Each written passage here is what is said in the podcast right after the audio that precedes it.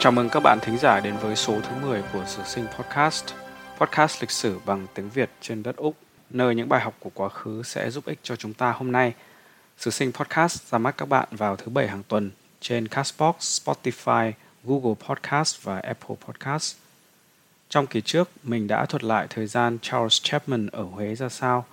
Tuy ban đầu được quan chấn thủ Phạm Ngô Cầu tiếp đón tử tế, dần dần ông bị quan quân chúa Trịnh nghi ngờ và làm khó dễ nhiều chuyện.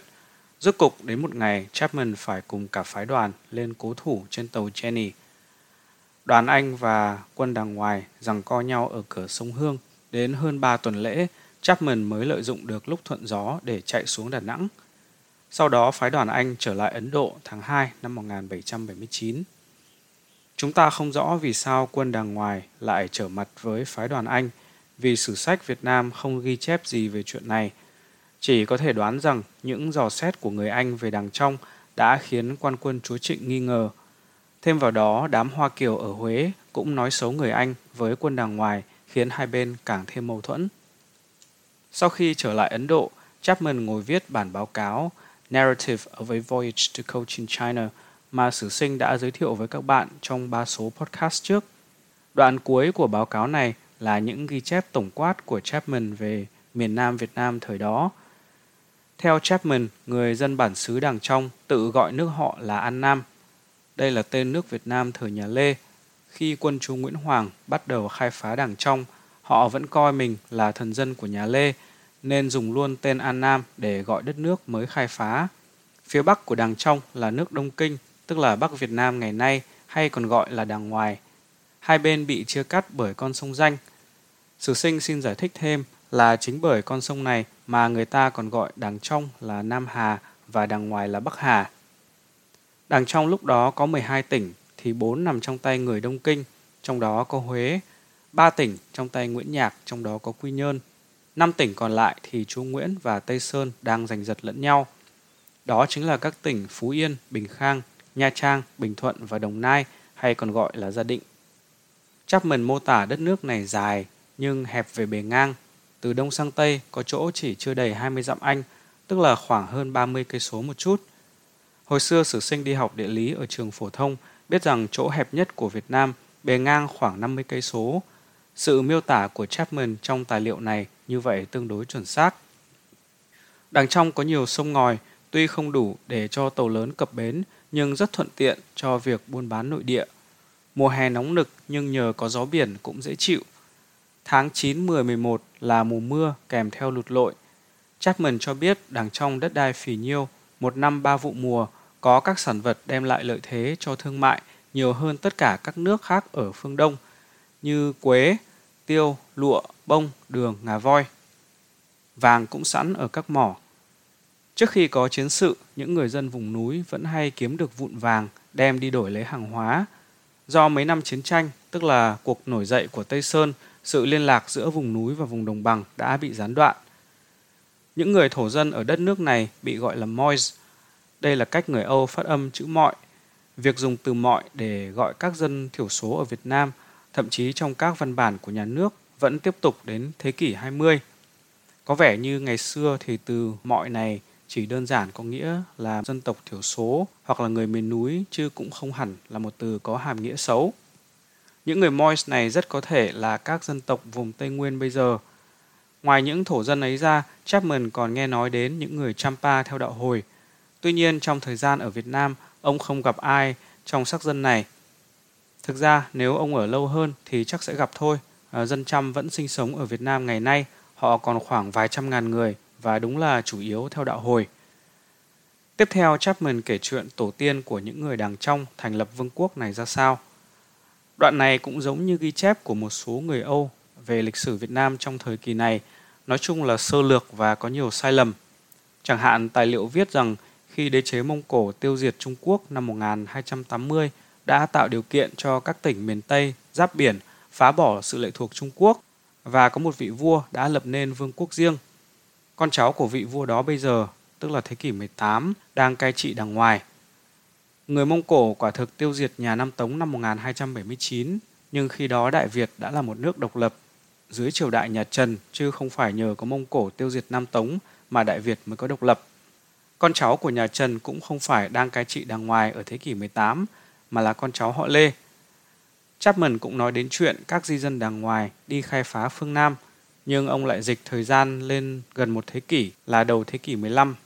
Thực tế thì chúa Nguyễn Hoàng xin trịnh kiểm vào trấn Thuận Hóa bắt đầu chính thức cuộc Nam Tiến năm 1558, tức là khoảng giữa thế kỷ 16.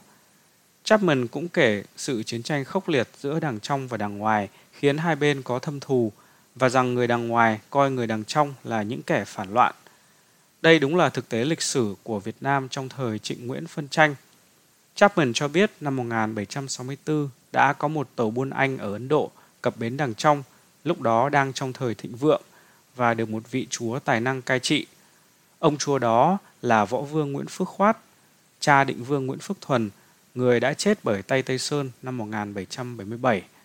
Nhân đây sử sinh cũng xin đính chính một chút là trong kỳ thứ bảy mình đã giới thiệu với các bạn tài liệu của Chapman là ghi chép bằng Anh ngữ sớm nhất về đằng trong. Thực ra thuyền trưởng của con tàu cập bến đằng trong năm 1764 mới là người Anh đầu tiên ghi chép về mảnh đất này. À, tuy nhiên đây là một ghi chép ngắn và không ly kỳ như chuyến phiêu lưu của Chapman. Điều kỳ khôi trong ghi chép của Chapman về người đằng trong là mặc dù ở đoạn trên ông nói tổ tiên của họ đến từ đằng ngoài, nhưng khi miêu tả dân đằng trong, ông lại nói họ có chung nguồn gốc với người Trung Quốc.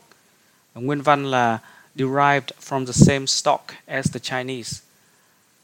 Cả điệu bộ phong tục và tôn giáo cũng giống, à, tiếng nói tuy khác nhưng chung một thứ chữ viết với người Trung Quốc. À, điều này thì chính xác, à, những người có học ở Việt Nam trước đây, à, cả đằng trong lẫn đằng ngoài đều dùng chữ nho. Chỉ khi nào cần viết những từ thuần Việt mới dùng chữ nôm.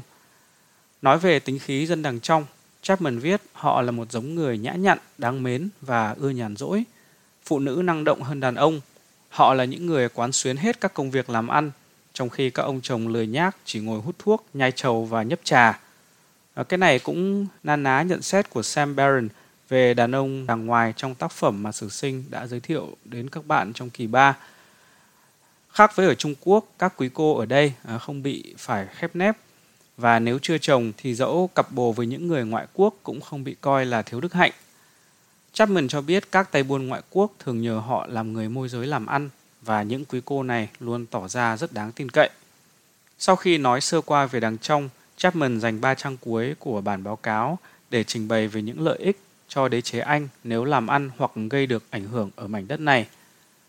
Đầu tiên, Chapman đề cập đến đàng trong như một giải pháp cho tình trạng thâm hụt bạc của công ty Đông Ấn khi làm ăn với Trung Hoa.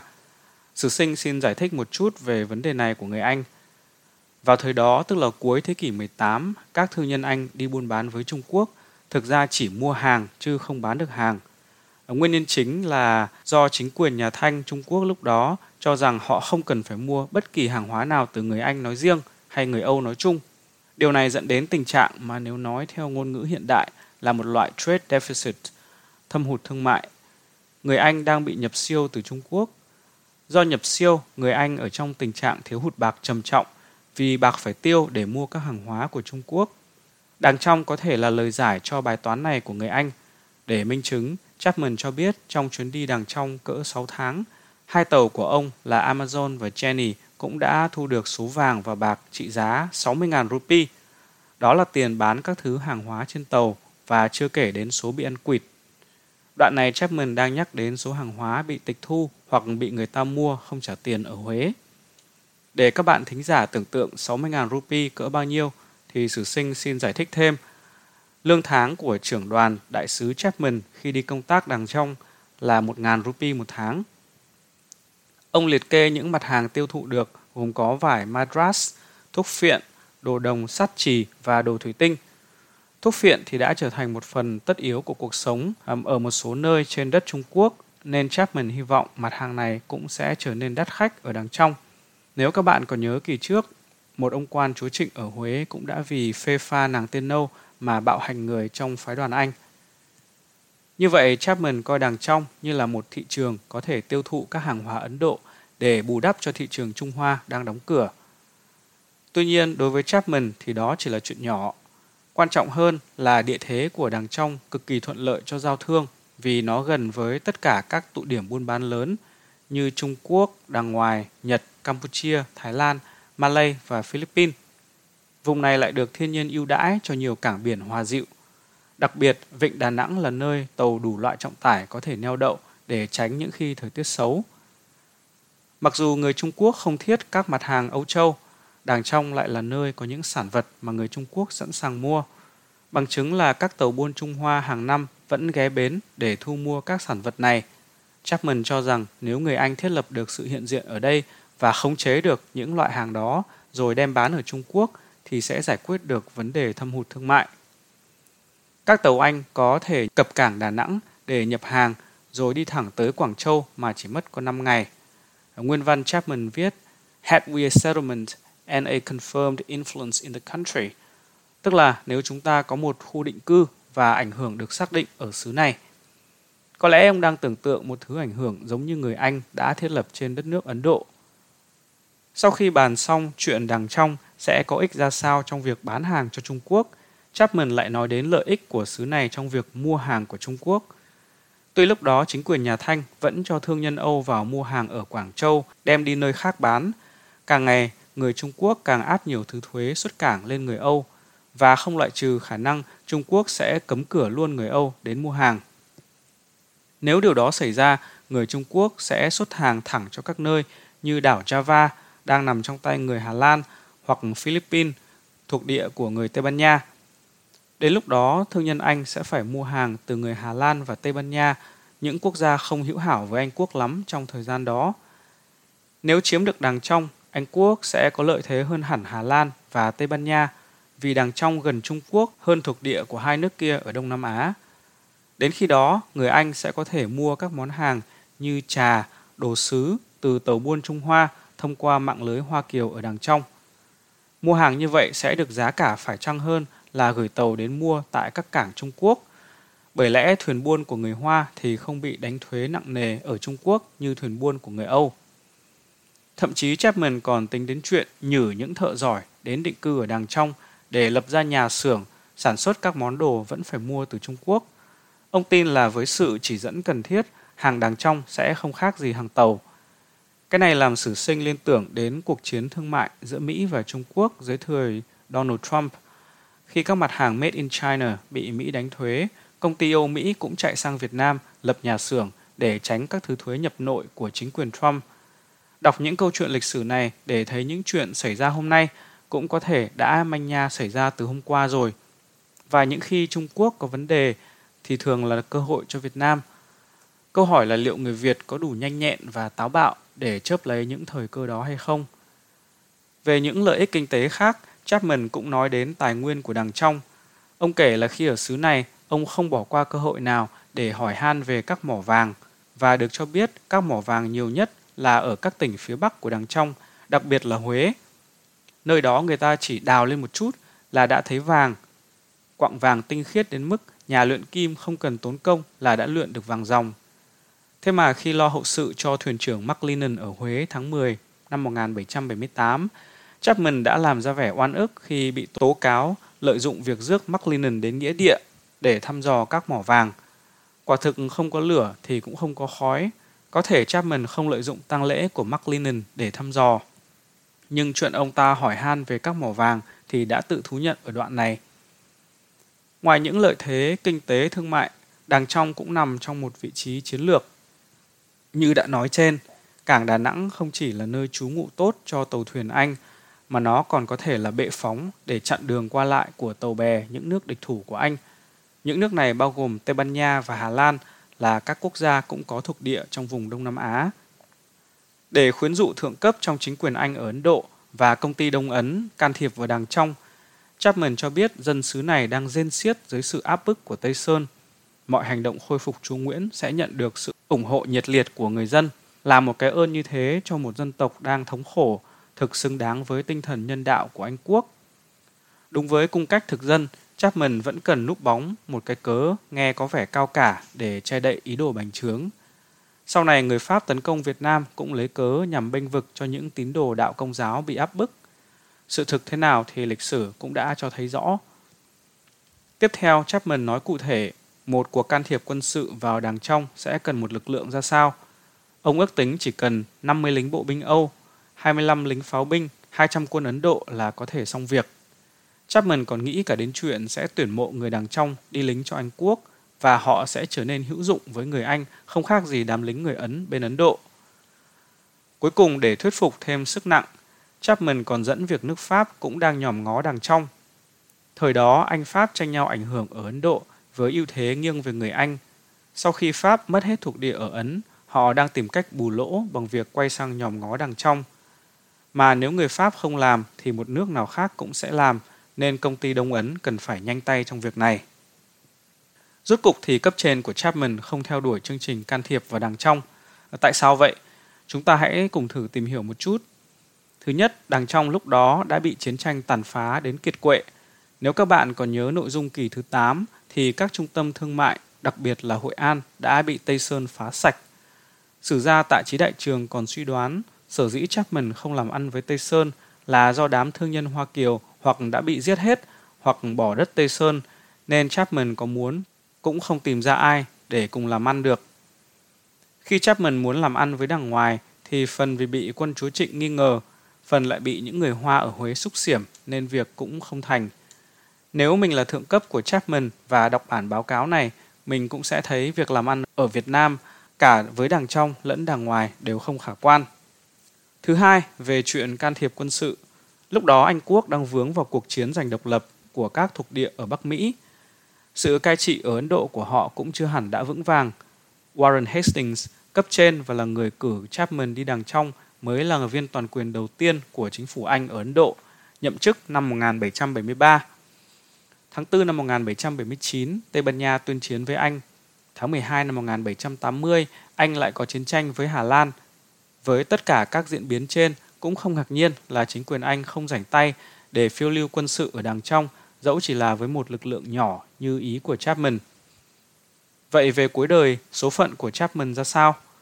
Ông này tiếp tục phục vụ cho chính quyền Anh ở Ấn Độ đến năm 1801 mới về nước với một gia tài khoảng 70.000 bảng Anh.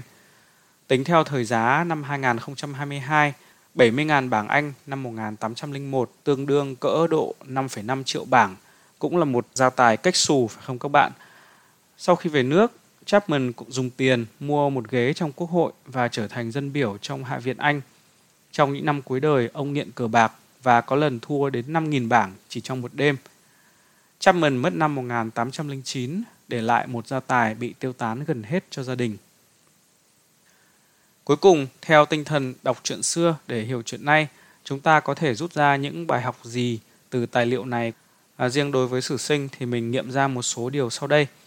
Thứ nhất, mình cảm thấy khá khâm phục Charles Chapman.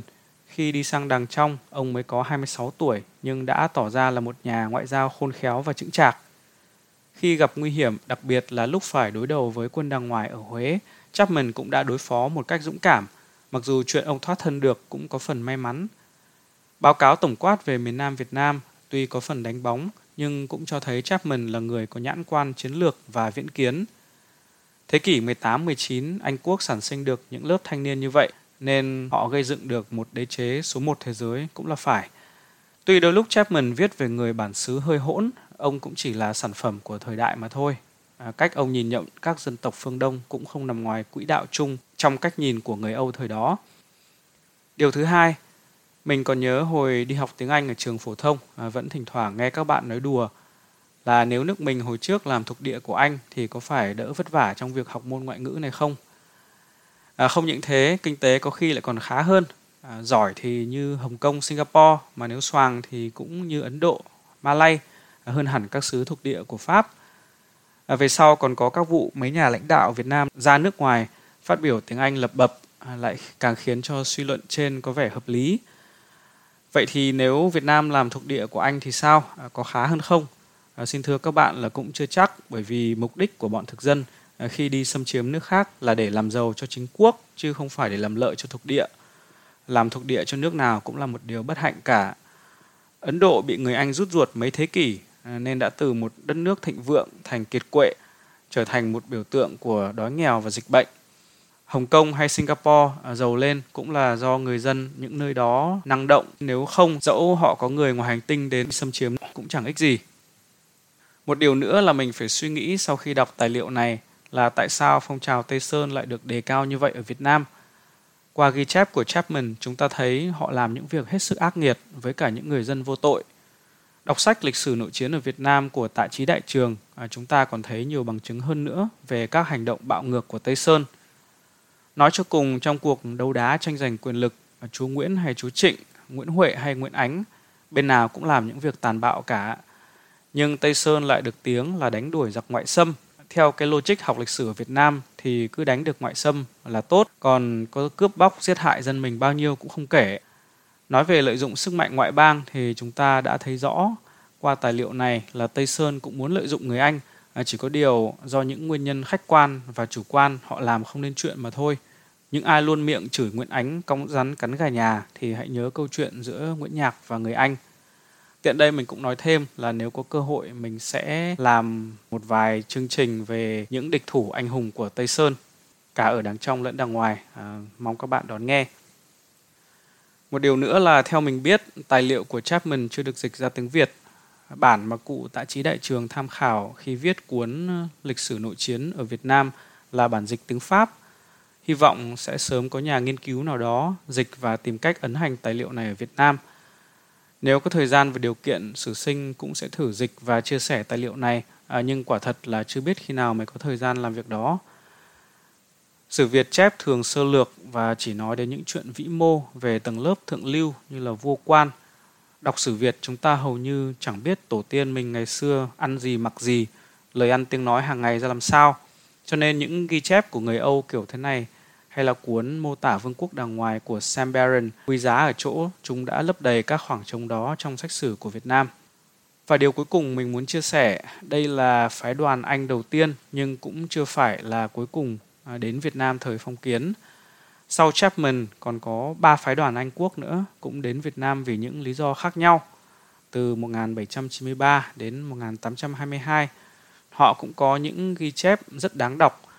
Các bạn có muốn tìm hiểu những cuộc viếng thăm này nữa không? À, có lẽ Sử Sinh sẽ chia sẻ những tài liệu này qua các số khác của Sử Sinh Podcast trong tương lai. Trước khi chia tay, mong các bạn thính giả hãy dành chút thời gian cho mình biết phản hồi về podcast bằng cách like, subscribe hoặc để lại bình luận trên các ứng dụng mà các bạn nghe chương trình này. Um, xin hãy chia sẻ podcast với những người thân hoặc bạn bè, những người có chung sở thích những câu chuyện lý thú trong quá khứ. À, Sử sinh xin được chân thành cảm ơn các bạn. Hẹn gặp lại các bạn vào thứ bảy tuần tới.